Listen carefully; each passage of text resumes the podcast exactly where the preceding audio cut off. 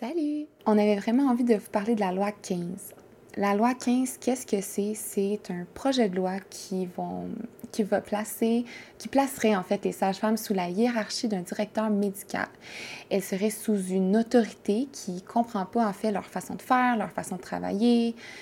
Euh, un médecin, une sage-femme, c'est pas la même profession, puis qu'on le veuille ou non, ben ils ont souvent pas la même philosophie puis les mêmes valeurs.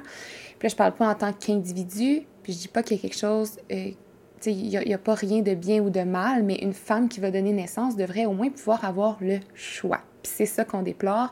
Et euh, je sais pas si tu savais, mais c'est seulement avec un suivi sage-femme que tu peux décider de ton lieu de naissance. Donc, la maison, la maison de naissance ou l'hôpital. Savais-tu aussi qu'accoucher avec une sage-femme, c'est sécuritaire? Vraiment, elles ont un bac de 4 ans et demi, elles sont qualifiées. Et la, la, pratique, en fait, est déjà encadrée par des protocoles. Donc, pourquoi les femmes et les familles ne pourraient pas avoir le choix de leur suivi et leur lieu de naissance? C'est notre corps, notre histoire, notre choix. C'est pourquoi on a décidé qu'au cours euh, des prochaines semaines, puis on le fait depuis déjà quelques semaines, on va mettre on va essayer en tout cas de mettre en lumière l'effet positif que peut avoir un suivi sage-femme. Pas parce que c'est la meilleure chose à faire, mais parce que la meilleure chose à faire, ça devrait être ce que toi, tu choisis. Donc voici un nouveau récit vécu par une maman qui a eu un suivi sage-femme. Bonne écoute! Bienvenue sur le podcast Naître ensemble. Nous sommes Jen et Frédéric, deux doulas à la rencontre de femmes ayant vécu des expériences de naissance positives. Pourquoi? Pour se remplir la tête de belles histoires et se préparer positivement à la naissance de son enfant. Bonne écoute!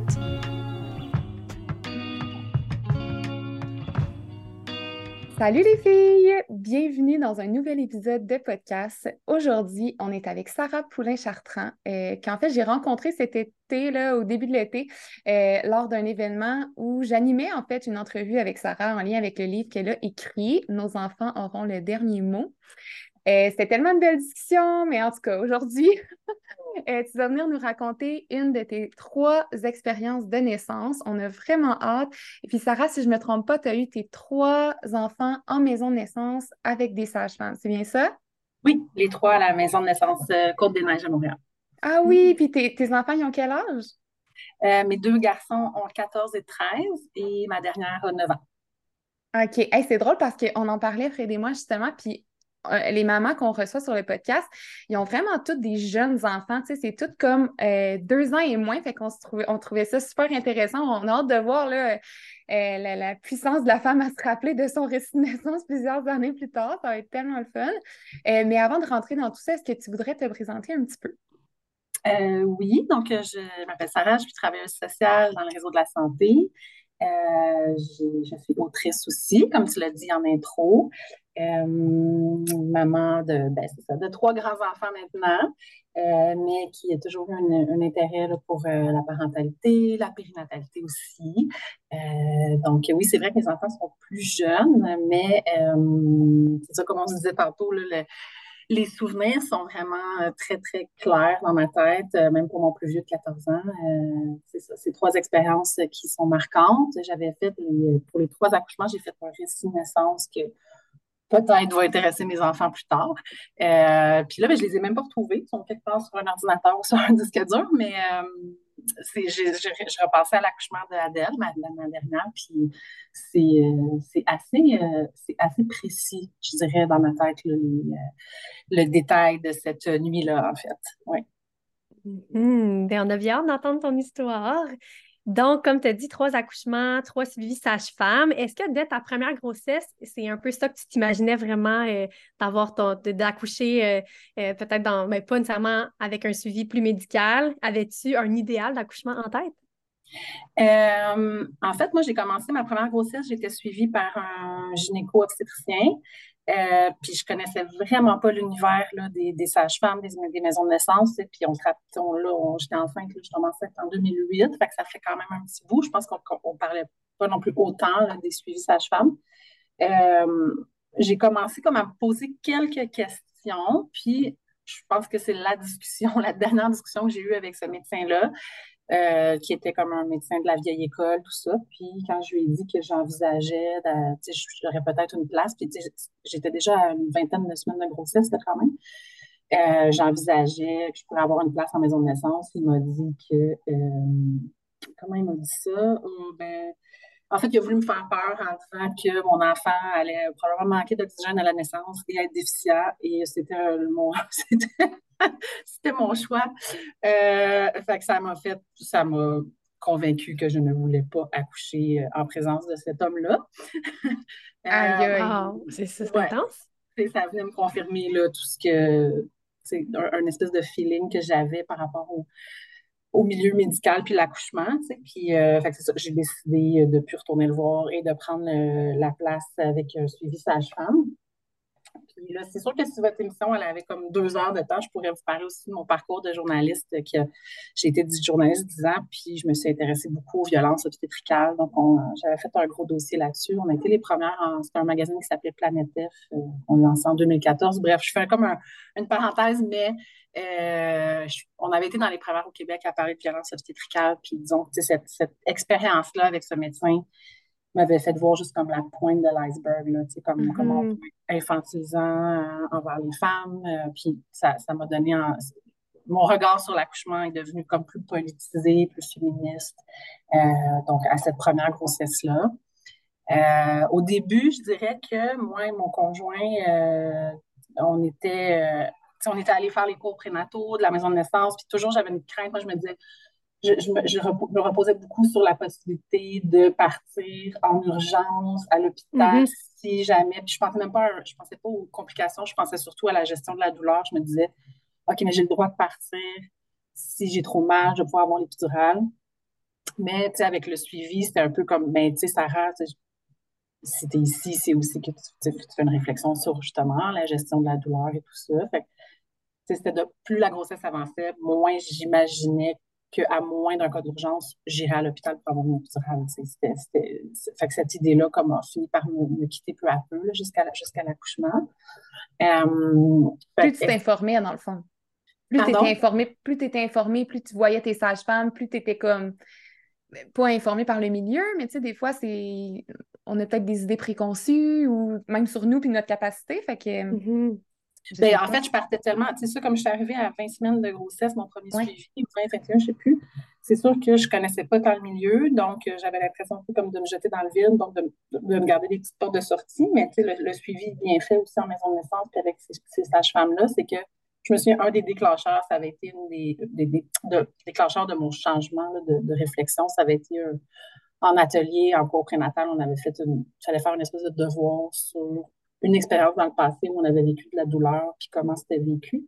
Et j'avais mm. réalisé que j'avais été très malade dans un voyage en Inde, puis j'avais. Puis ce que, je, ce que je ressortais dans ce devoir-là, finalement, c'était, c'était pas tant la douleur, mais c'était la peur et de savoir est-ce que, j'ai, est-ce que je suis en danger. Est-ce que, fait c'était beaucoup la peur qui revenait. Puis, puis après, tu réalises que finalement, la douleur de l'accouchement, quand tu évacues comme la notion de danger, que c'est, que c'est une douleur, une douleur normale, ben, ça, ça, m'avait aidé à relativiser justement, que c'est une douleur qui n'est pas associée à un danger de mort. C'est juste comme un processus physiologique. Exact. C'est vraiment un bel exercice à faire, ouais. Tellement. Puis, puis j'aime le fait que, que tu aies changé de suivi en cours de grossesse parce que je pense que c'est peu, euh, pas peu connu, mais même sais, même si on ne quitte pas pour le milieu médical pour aller vers un suivi sage-femme ou peu importe, si si tu, s'il y a quelque chose qui cloche avec la personne qui te suit, tu es toujours en droit de changer de personne, mm-hmm. puis aller voir quelqu'un avec qui tu te sens bien parce que c'est tellement important. Tu sais, dans ton cas, tu as, été directement vers une, une, maison de naissance, mais même euh, où il n'y a peut-être pas la possibilité d'avoir des maisons de naissance, tu peux changer de médecin. Là. Même à 20 semaines de grossesse, c'est en masse possible. Même à 30 semaines de grossesse, même à 36. Fait que je trouvais ça super important et super intéressant là, que tu euh, apportes ce point-là.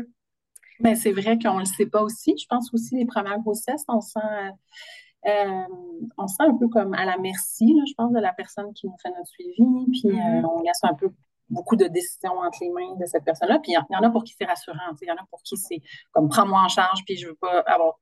Moi, moi, c'était pas quelque chose qui, qui, qui, qui, me rassurait, en fait. Au mm-hmm. contraire, plus je lisais, puis plus j'avais envie d'être en contrôle de cet événement-là. Mm-hmm. Donc, euh, non, je n'ai jamais regretté de ce passage en maison de naissance. Euh, les trois accouchements, puis moi, j'ai un côté très très nostalgique, poétique. J'aime ça, retrouver du sens dans, dans, plein de petits détails. Puis mes trois enfants sont nés dans la même chambre, dans le même lit. Fait que c'est... Ouais, j'ai eu la chance à chaque fois que la chance disponible. Fait que, ouais, ça, ça, ça, me touche beaucoup quand j'y pense. Là.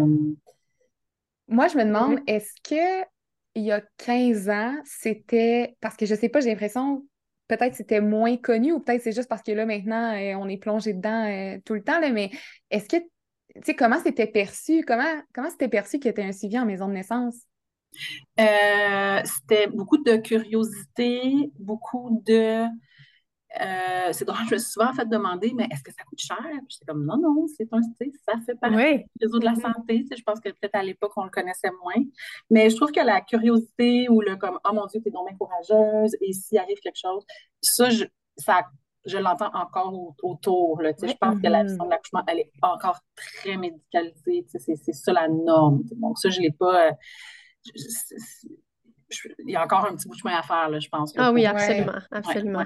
Parce que moi, je me, je me, le faisais dire tout le temps, ça. Ah, mais, mais tu vas faire quoi si, euh, si tu veux, si tu veux l'épidurale, tu vas faire quoi? Tu vas faire ça sans féri, voyons. Puis c'est des questions, c'est comme si.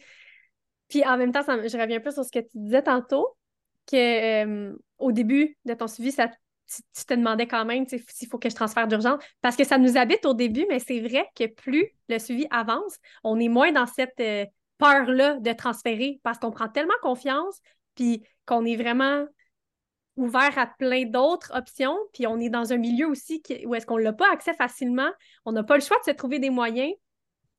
Ça évolue beaucoup, cette peur-là, par rapport à transférer. Quand au début, moi aussi, je me disais ça, je vais accoucher en maison de naissance.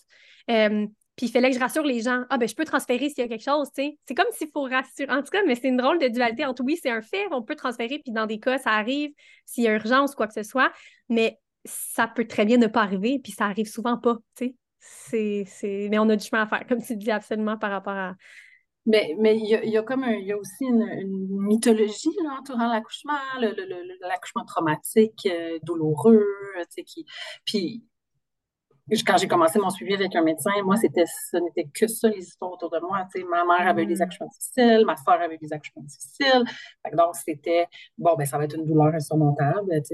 c'est sûr que c'est long là, de se défaire de ça, de ben reprendre confiance en disant que mais c'est vrai que pour vrai, s'il y a des, des, des, femmes enceintes ou des personnes enceintes qui écoutent, pour la, moi, ça a été comme eye-opening, l'exercice sur la douleur et de, de repenser à un, un, événement dans notre vie où vraiment, tu sais, de le comparer, d'enlever la notion de danger, ça a été comme ça. Ça a été comme un, excusez mes anglicismes aujourd'hui, mais c'est comme game-changing. C'est ça. parce que la douleur, comme on ne peut pas se faire croire que, que ça fait pas mal, tu sais, mais mm-hmm. euh, c'est une autre façon de l'envisager, disons. Oui, ça va faire mal, mais elle a un sens contrairement à une fracture d'un bras, tu sais. Fait que ça fait déjà beaucoup de différence dans ça, mais aussi, euh, justement, j'étais en formation en fin de semaine, puis on parlait de, de douleur. Puis une question à se poser, c'est c'est quoi pour moi la douleur? Juste cette question-là, c'est quoi pour moi la douleur? Puis là, tu pars de là, puis c'est sûr que exemple, moi, je vais faire ça avec mes clients qui sont accompagnés, mais même de juste se poser la question, c'est quoi, puis ça peut faire vraiment cheminer. Mm-hmm. enfin, euh, est-ce qu'on rentre dans ton récit? Oui, oui. Donc, euh, euh, oui, comment ça a commencé? Ben, en fait, c'est ça pourquoi j'avais, moi, j'avais vraiment envie de parler de la naissance d'Adèle, ma dernière. Puis en même temps, mes trois accouchements, je, je, chéris comme tous les souvenirs de ces trois naissances-là. Puis j'aurais pu choisir la, les accouchements de mes plus vieux pour différentes raisons. Mais euh, quand je suis tombée enceinte d'Adèle, euh, j'étais quand même encore plus loin dans ma réflexion. J'envisageais même un accouchement à domicile. Mais là, ça a été comme une négociation avec le papa, que pour lui, c'était comme too much. Lui, ça, ça, le faisait, ça lui faisait peur, tout ça. Mais c'est juste pour dire que j'étais rendue quand même vraiment dans mon désir, vraiment d'une très, très grande autonomie dans mon accouchement. Euh, puis dès le début, avec mon, mon suivi, euh, Marika, ma euh, qui s'appelle Marika, je l'avais nommée, sais, ça, j'étais comme, tu sais, Marika s'est rendue mon, ma, troisième grossesse, ça va être mon troisième accouchement. je ne suis plus au même endroit où j'étais il y a 5, 6 ans, je ne sais plus, à la naissance de mon plus vieux. J'avais commencé à lire sur les accouchements hands-off. Donc, hands-off, qui sont comme genre les, ben, je sais pas comment traduire en français, là, les mains sans les mains ou les mains, en tout cas, euh, donc, c'est un accouchement où tu pratiquement, ben, l'idéal, c'est que tu n'as pas de toucher, tu n'as pas de toucher vaginaux, tu n'as pas de. Il n'y a pratiquement pas de mesure de, la fréquence cardiaque, tout ça. Fait ça, c'était mon objectif. Je m'étais dit, si je ne peux pas avoir mon, mon accouchement à domicile, je, je, le veux le plus, le plus autonome possible. Euh, fait que ça, ça, puis, ma sage-femme était super enthousiaste de, ce, de cette conception-là, puis elle était comme, ben, moi, ça me convient, puis, tu sais, elle, elle, voulait beaucoup favoriser, justement, mm-hmm. l'autonomie des femmes avec qui elle travaille. Euh, fait c'est ça. c'est pour ça que j'ai choisi euh, cet accouchement-là, parce que je le trouve, euh, je le trouve intéressant, malgré que si je, ça, je, rentrerai plus dans le, la chronologie, mais il a été quand même c'est celui qui m'a le plus, je dirais, traumatisé. Je le mets en guillemets euh, parce qu'il y a eu des moments hyper difficiles et hyper. J'ai vécu de la détresse, mais je le raconte maintenant neuf ans plus tard, je le referais de la même façon. Je, suis, contente de la façon dont ça s'est passé, mais c'est ça, il y, a, comme un, il y a un bout de j'étais dans des espaces dans ma tête qui, ont été très difficiles. Euh, mais bref, ça a été euh, pour la, fin de grossesse d'Adèle, été plusieurs jours en latence. Euh, puis moi, mes accouchements, mes trois enfants sont toujours nés à 40 et 2, 4 et 6 jours. J'oublie parce que ça fait quelques années, mais j'ai toujours dépassé 40 semaines.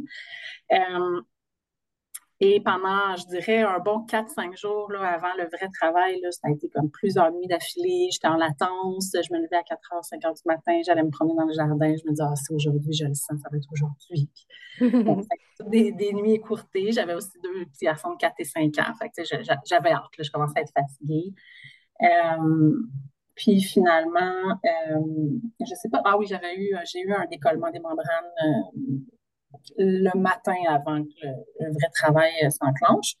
Donc, après le décollement, ben, le stripping, euh, on était allé reconduire mes deux garçons euh, chez ma mère en se disant, bon, peut-être que ça va vraiment déclencher. finalement, on était retourné à la maison. J'avais essayé de faire une, sieste en fin de journée, début de soirée. j'avais là, je, je commençais à sentir que c'était plus vraiment de la latence, que les contractions commençaient à être plus importantes. Euh, fait que euh, mon chum m'avait dit, ben, on va aller prendre une marche. Il y a un grand parc régional proche de chez nous. Euh, on était allé se promener, se promener, là en début de soirée. Puis je me, je me souviens j'enregistrais tous les détails. Il y avait comme il y avait un lac avec une maman canard avec sa petite, sa petite couvée de petits canetons. Puis je, je prenais une pause entre les j'avais des contractions. Puis je disais à mon chum, genre, regarde les petits canards, c'est bébé, je sens que ça va être ce soir. Il est allé m'acheter des sushis parce que j'avais décidé que j'avais le droit à ce stade-là de la grossesse. fait qu'on était retourné à la maison manger des sushis. J'avais réessayé de me coucher, mais j'avais dit, je pense que là, tu pourrais peut-être appeler Marika pour lui dire que je pense que ça, ça va être ce soir. Fait que euh, Marika nous avait dit, ben, dans mon souvenir, il était peut-être rendu 9-10 heures le soir. Mais ça continue à être, euh, à être régulier, puis tu vois que ça continue à s'intensifier. Euh, on, se rejoint, on se rejoint à la maison de naissance vers minuit. Donc, en essaie de me rendormir. Effectivement, les contractions sont de plus en plus fortes. Puis là, tu sais, c'est ton troisième. Là, tu sais que ça, c'est plus de la latence. Donc, on est arrivé à la maison de naissance vers minuit, minuit et demi. Et euh, ça, ça me fait vraiment, je repense, ça me fait rire parce que je suis arrivée là-bas, puis en deux secondes et quart, moi, j'étais tout nue. Parce que je ne sais pas pourquoi, mes deux accouchements, j'avais fini par être tout nue. Donc, moi, je m'étais dit, bon, un accouchement, c'est tout nu. Fait que j'étais arrivée là-bas, je me suis mis tout nu tu sais, ben, c'est ça, les gens qui nous écoutent puis qui ont déjà accouché, on sait que la pudeur, elle prend le bord assez rapidement. Absolument. Tellement, là. Oh my God. Sauf que là, il y a comme eu un, il y a eu comme un arrêt. Ça c'est comme, en arrivant à la maison de naissance, ça s'est calmé. J'étais comme, là, j'étais bien découragée. Tu sais. Je me disais, ah, c'est pas vrai, là, j'ai pas fait. Puis là, j'ai commencé à spinner. Ah non, là, j'ai fait déplacer Marika pour rien. C'est encore finalement une soirée de latence ah là, je me sens mal, j'ai fait déplacer de garde de nuit. Bon, là, je, comme, là, j'étais comme, arrête, arrête. Puis même ma sage-femme aussi était comme, arrête, là, c'est pire. C'est drôle comment on s'en fait pour nos sages-femmes, tellement. je veux dire au bon moment, si tu je les appelle-tu pour rien, euh, je devrais-tu, c'est... Exactement. Non, mais tu sais, on sait qu'ils ont des, qui ont des vies, tu sais, ma, ma sage-femme mm. avait des enfants, puis là, tu sais que c'est comme sa nuit de garde, et comme, oh non, j'espère que je n'ai pas à se les réveiller pour rien. Euh, je décide d'aller dans un, bain tourbillon. C'était pas une chambre avec euh, un bain pour de naissance, mais c'était une chambre. Puis moi, ça m'avait jamais vraiment intéressé d'accoucher dans l'eau. Fait que j'étais bien contente avec ma chambre puis le, petit bain tourbillon dans la salle de bain à côté. Euh, et mes deux autres accouchements, à chaque fois que j'étais embarquée dans le bain avec les, remous, ça, ça, déclenchait fortement mes contractions. Fait je me disais, bon, ben, si c'est une latence, peut-être ça va aider. Je vais aller dans le bain avec les remous. Euh, ça marchait pas. Là, j'étais couchée dans mon bain, là, je m'impatientais encore, puis là, ça spinait, là, je me parlais, puis j'étais comme, comment ça se fait que ça fonctionne pas cette fois-là? Les autres fois, les remous, ça avait déclenché les contractions. Puis, sans m'en rendre compte vraiment, j'étais quand même en train d'entrer vraiment, j'étais quand même en travail actif, là. Euh, je me souviens que, mon chum avait mis la, lumière tamisée dans la salle de bain, et au bout de, je sais pas, 20-30 minutes, il réallume la lumière. Puis je dis, mais qu'est-ce que, tu fais? Puis il me disait, ben, ben là, euh, j'avais l'impression que tu étais en train de t'endormir, là. Il faut accoucher, là. J'avais dit, ben, c'est parce que je pense que j'étais en train de rentrer dans ma, dans ma bulle, là, puis j'ai un bon petit buzz d'endorphine, là. Tu viens, tu viens de me casser. Tu viens de la péter. mais tu sais, il, a, été quand même un super bon partenaire pour tous mes accouchements, mais là, cette fois-là, j'avais réduit un peu. Euh, Bon, fait que le travail stagne un peu, mais clairement, je, suis en travail. Euh, on décide d'aller s'allonger dans le lit. Lui essaie de s'endormir un petit peu. Je me souviens que j'étais comme. Bon, on était en cuillère, mais moi, mon ventre contre son dos. Euh, et j'ai senti une contraction qui montait et je savais que j'allais crever les, mes os à ce moment-là. J'ai la misère à expliquer comment ça, je savais ça, mais je me souviens que je m'étais accrochée à lui, j'avais dit OK, là, à partir de cette contraction-là, genre, je vais, je vais, perdre mes os et je sais que ça va vraiment faire plus mal à partir de ce moment-là. C'est que les contractions sont, sont, toujours plus fortes, puis plus, euh, je sais pas comment dire, moins comme moins enveloppées, en fait. Je sais pas comment le décrire. Oui, c'est plus franc, on dirait. La, Plus, franc, exactement. Euh, puis là, ben, on se souvient que moi, j'ai pas touché vaginaux là, depuis le début. Euh, Marika venait euh, quand même, est venue à quelques reprises de prendre le cœur du bébé, mais pas trop. Et je pense même, à un moment donné, quand, quand j'étais allée dans le bain, elle m'avait dit Écoute, moi, je m'en vais me coucher dans la petite chambre. Euh, tu sais, je, vous laisse faire, puis si jamais il y, a quelque chose, je serai là éventuellement. Fait que moi, j'ai aucune idée. Je sais qu'après avoir perdu les os, je vais, ça va commencer à être plus douloureux, mais je sais pas, je suis à 2, je suis à 6 cm, aucune idée. Euh, c'est à ce moment-là, quand les, quand les contractions ont commencé à être vraiment plus douloureuses, que j'ai, commencé un peu à tomber dans un espèce de moment de, quand je parlais de, détresse tantôt. Puis euh, les contractions sont devenues hyper rapprochées. Et je me souviens qu'à chaque contraction, je me disais, OK, quand la prochaine contraction va finir, je dois dire à mon chum, puis je dois dire à Marika que je veux plus être toute seule dans ma bulle. J'ai plus de courage. Je veux juste que quelqu'un comme soit avec. J'avais l'impression d'être que j'avais demandé d'être seule et que j'étais effectivement toute seule au monde. Ah oui, c'est intéressant j'étais comme là, j'ai juste envie de leur dire que non, je suis plus forte, là, je suis plus, suis plus une guerrière, là, je, veux, je veux juste que quelqu'un me prenne la main, puis que Marika, elle, me prenne la main, puis qui, qui tu sais.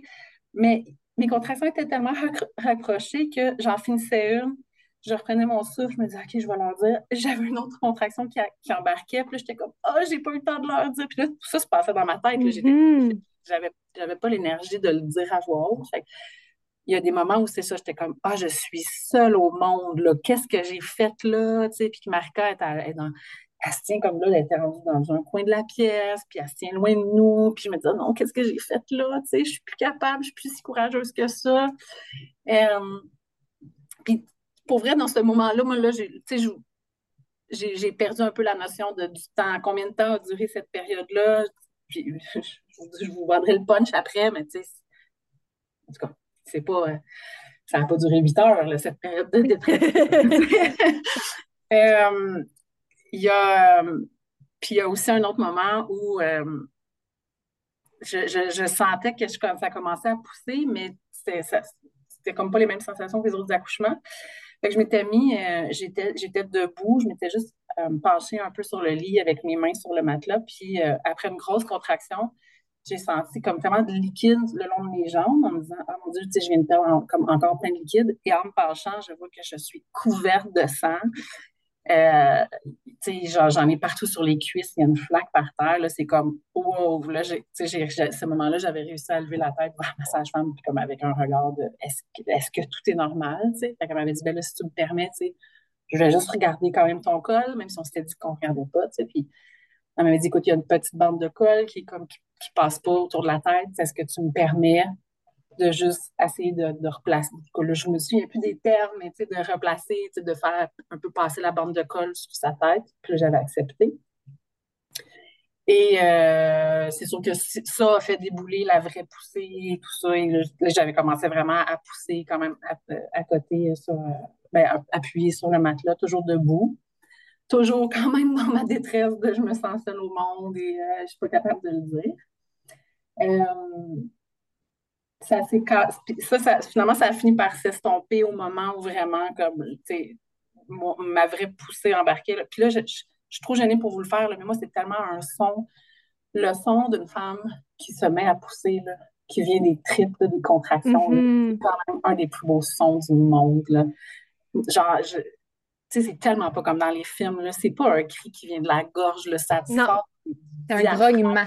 Ouais. Un grognement, là, puis c'est tellement puissant. Puis moi, mes trois accouchements, je me suis, je me suis comme, je suis allée tellement puiser dans ce, dans ce son-là. -là, c'est quelque chose que, si j'entendais quelqu'un dans une chambre à côté faire ce, son-là aujourd'hui, je pense que j'aurais les yeux pleins d'eau. Je trouve que c'est puissant. Là. C'est ça. Ah, c'est vraiment puissant. Puis, puis il n'est pas là pour rien, là, ce son-là. Là, il, il te guide un peu dans ta, dans ta contraction, dans ta façon de pousser. Puis, euh, il y a eu ce moment-là là, où vraiment j'ai commencé, là j'ai reconnu ce son-là en moi, j'ai reconnu la, la, sensation de pousser qui, qui, commençait pour vrai.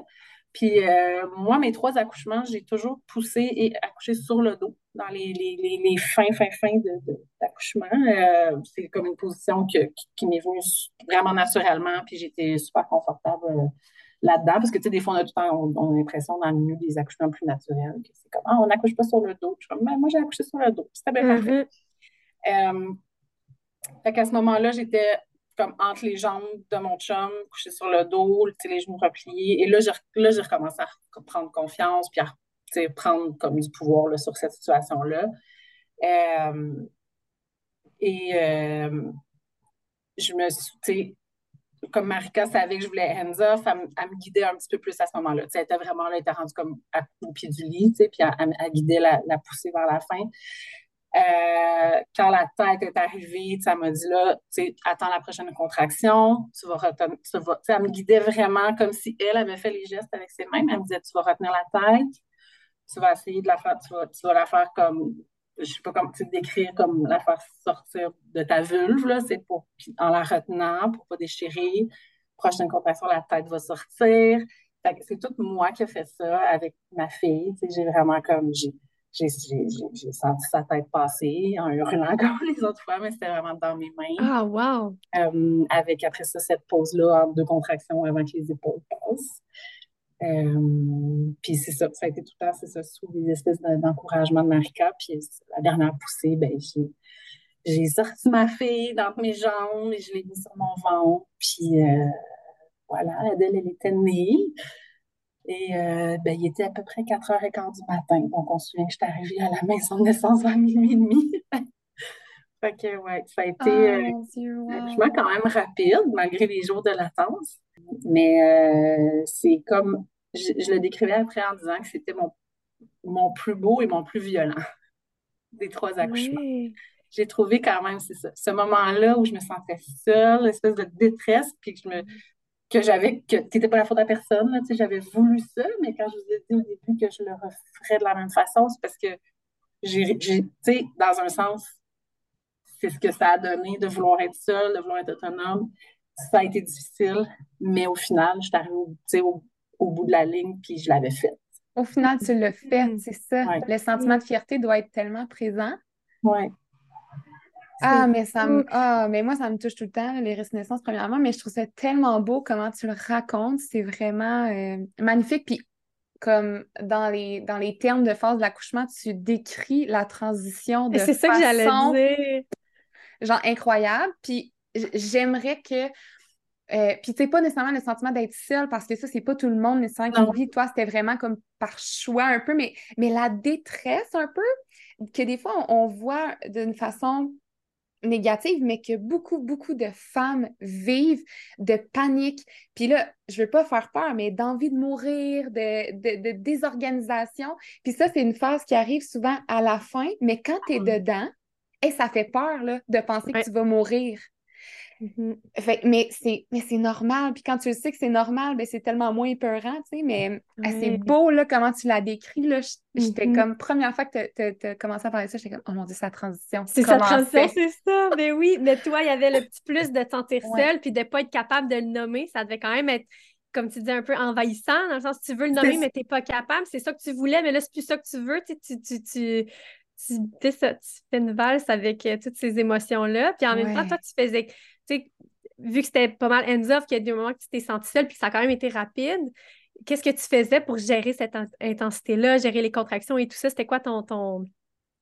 instinctivement, qu'est-ce que tu faisais?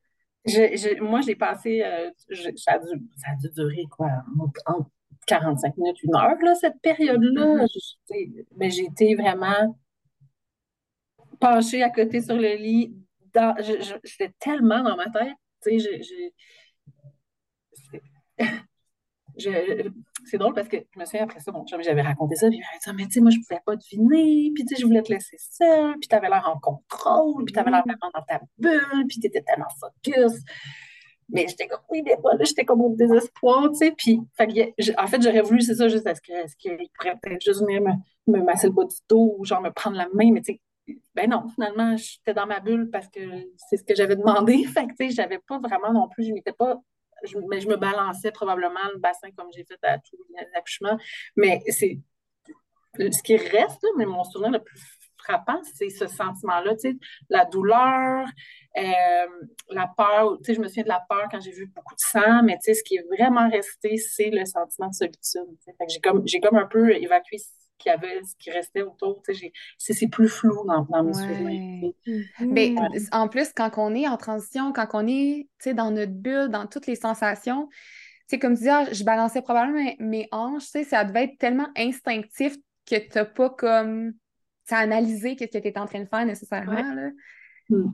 Ah, puis j'ai le goût de revenir aussi sur les sons parce que je trouve que c'est quelque chose des fois qui est super. Euh,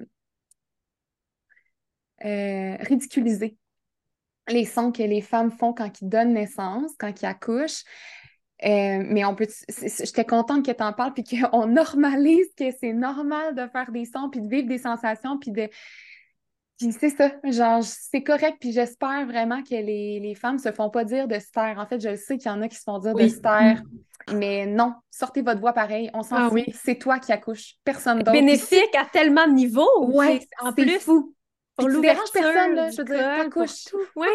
Mais c'est drôle parce que, tu sais, à mon premier accouchement, tu sais, puis ça avait, ça avait tellement traumatisé mon, mon chum. Euh, pas traumatisé, mais tu sais, ça l'avait marqué, là, pour vrai. Mm-hmm. Je pense qu'il n'avait jamais entendu cette note-là en moi, ce son-là, tu sais, puis cette espèce, c'est tellement animal que les jours suivants, des fois, je faisais une petite blague, puis tu sais, je regardais, je faisais, tu là, puis il était comme, oh, j'aime pas ça, j'aime pas ça, j'aime pas ça, j'aime pas ça. Pour vrai, là, tu sais, je pense que si j'étais dans une cabane dans le bois, je m'amuserais à refaire ce son-là, tu sais, je veux dire, c'est c'est vraiment une des affaires les plus satisfaisantes que j'ai vécues dans ma vie. C'est ah, les, sons que j'ai faits en, accouchant. Vraiment. Ah, mais on le sait quand la femme est rendue plus à l'avance, on le sait par les sons qu'elle fait là, quand, que, quand euh, tu est rendue où, tu sais. Moi, j'avais ben, un de mes derniers rendez-vous de, grossesse là, pour Adèle. J'étais arrivée à la maison de naissance, puis euh, ma femme m'avait dit, euh, ou c'était peut-être une autre qui était de garde, je ne me souviens plus, mais on montait à l'étage, puis Elle dit, ah, tu sais, comme fais pas le saut, il y, a, une maman au travail sur l'étage, tu sais. Puis là, je m'étais arrêtée dans l'escalier, puis elle était dans cette phase-là du travail. J'avais, écoute, j'avais les poils de bras, je m'avais dressée, puis j'étais comme, ah, c'est tellement beau. Puis elle était comme, ah ouais, OK, ça te stresse pas pour ton accouchement qui s'en vient. J'étais comme, non, c'est tellement beau, là, tu sais, j'aurais, pu rester dans le corridor pour l'écouter. Pour écouter son travail. non, mais c'est vrai. Puis je pense que, tu sais, comme qu'est-ce que tu dis, ton, ton conjoint euh, qui, qui en avait un pas peur, mais tu sais, en même temps, on n'est pas exposé à ça. Ben on, est. Fait que, tu sais, c'est ça, ça peut être différent. Fait que d'en de, parler avant puis de juste normaliser ça, je trouve que ça permet aussi euh, pour le ou la partenaire de ne pas faire le saut, peut-être. Ben, oui. tu disais, c'est ridiculisé. Puis comme je disais au début, c'est tellement pas ça qu'on dépeint, mettons, justement, dans la fiction. Là, La mm-hmm. femme à l'hôpital avec ses pieds des étriers qui a une espèce de cri aigu de, de, mort, là. de mort, mais qui, qui, qui, comme pas, qui n'est pas connecté à rien, là, alors que, que ce son-là, si, si répandu, c'est qu'il y a une fonction, c'est qui. Mm-hmm. C'est ça. En tout cas, moi, je me souviens, puis même les vibrations, autant comme les remous du bain, j'avais fait un peu l'espèce de lien, mais je trouvais que les remous du bain et les vibrations de mon, de, mon cri, ça, ça, faisait du bien, tu sais. Il y a quelque chose qui apaisait les, la douleur de la contraction à la fin, tu sais, c'est intense quand tu es dans ta poussée, fait qu'il y a comme quelque chose qui est comme, je sais pas, c'est ton corps qui vibre, justement, tu sais. Non, mais tu as 100% raison, c'est physiologique. Euh, l'explication, elle est physiologique, là, c'est rien de. C'est rien de, comment dire, euh, spirituel. C'est très, très physiologique, tout ça, la vibration, là, même. Ouais. Puis, tu sais, tu, tu, contractes aussi tes abdos, aussi, tu sais, avec cette espèce de. Ah, tu sais, comme.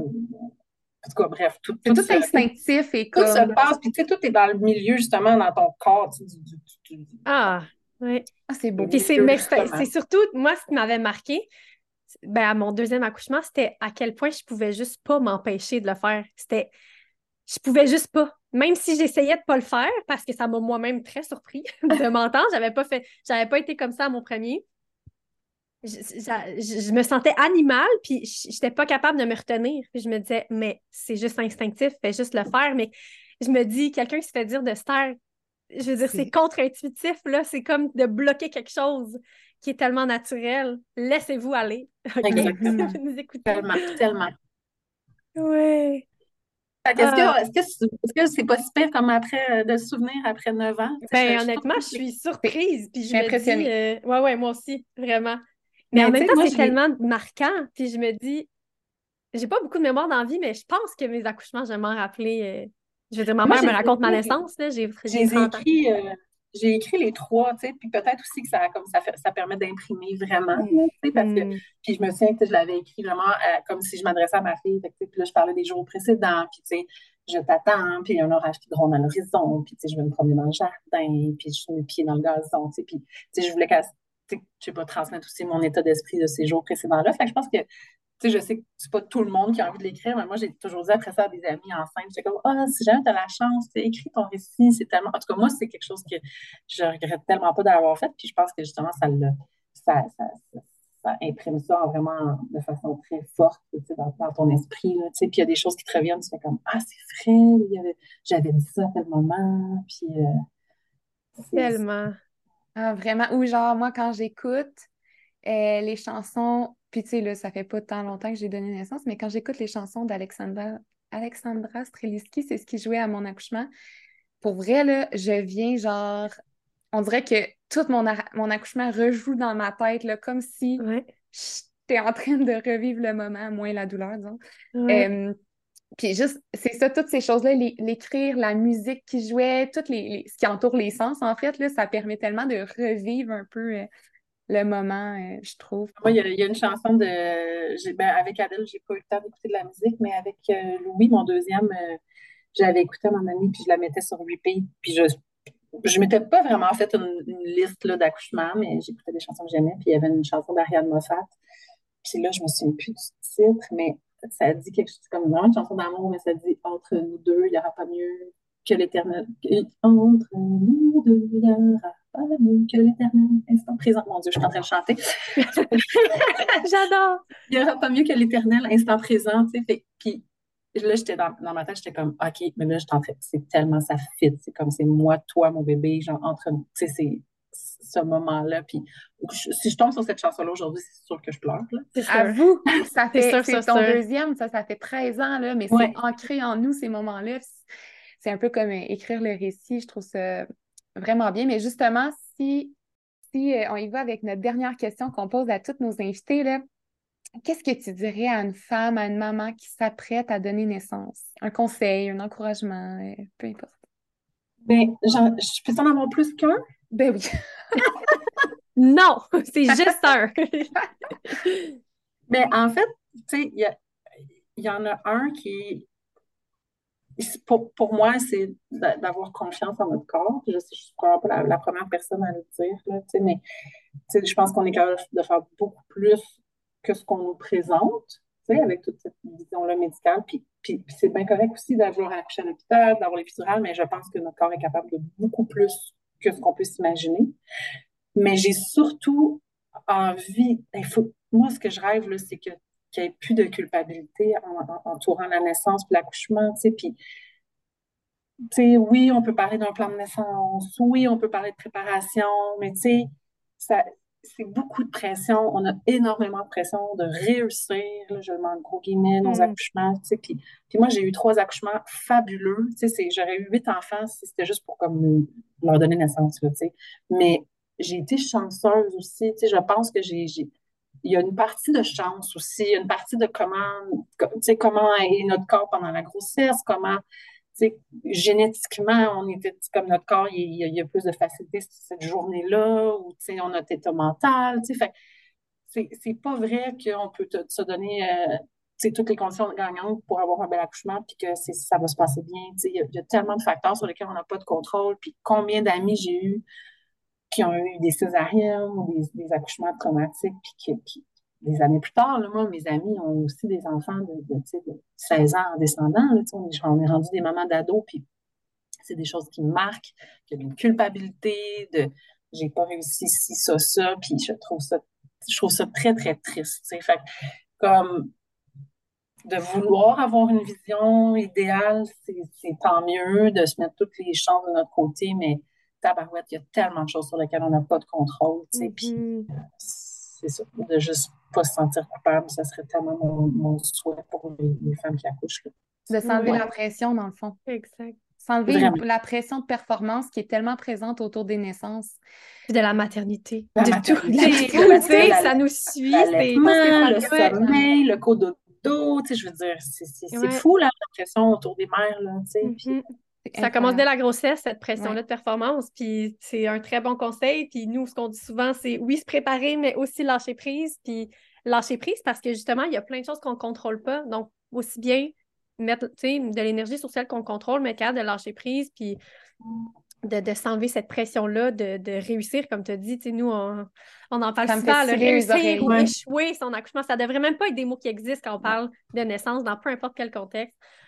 Mais tu sais, comment une maman se sent quand elle, quand elle dit ou elle se fait dire qu'elle a échoué son accouchement? Comment ça peut pas te marquer? Même, tu sais, j'aime que tu parles que c'est des années plus tard parce que on entend souvent dire Ah, mais tu sais, l'accouchement, c'est juste 24 heures, c'est pas même grave, c'est une journée, puis tu sais, c'est passé. Mais non, je pense pas. Parce que ça marque ton post-natal, ça marque ça marque. Puis après ça, quand ton post-natal est teinté, ben, ça teinte, tu sais. C'est important. Et puis là, mais, tu me fais penser que, tu sais, je voudrais tellement pas que ça soit compris que, tu sais, puis que c'est super légitime, là, de, de, de, de, le vivre de façon. J'aimerais ça que les femmes arrêtent de l'avoir, cette culpabilité sur les épaules, mais une fois qu'on l'a, c'est légitime aussi d'en parler, puis, tu sais, de, ben oui. de l'extérioriser, là, tu sais, j'ai sais, la pire affaire que tu vas dire à une maman qui souhaitait un accouchement euh, naturel, sans épidural, puis qui finit en césarienne, puis qu'elle se fait dire, ben là, tu sais, au moins ton bébé est en santé, là. Mm. C'est tellement invalidant, tout ça, là, mais c'est ça, c'est ça.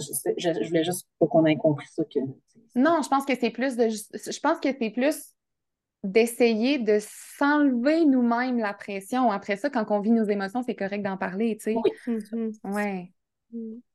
Puis, euh, ben, c'est ça. Pour moi, euh, tu sais, maintenant, là, je parle à cette belle génération de jeunes mamans. Tu sais, je vais avoir 42 ans bientôt. Puis, je suis contente d'avoir qu'il y ait comme une relève dans, cette espèce de. Moi, je trouve ça, c'est du militantisme, je pense, pour, euh, pour des, des, naissances, pour le droit des femmes. Puis, puis puis moi, pour moi, il y a un côté politique et féministe très important à défendre dans, dans le droit à l'accouchement. Fait que mm. je vous lève mon chapeau de, de travailler en ce sens-là.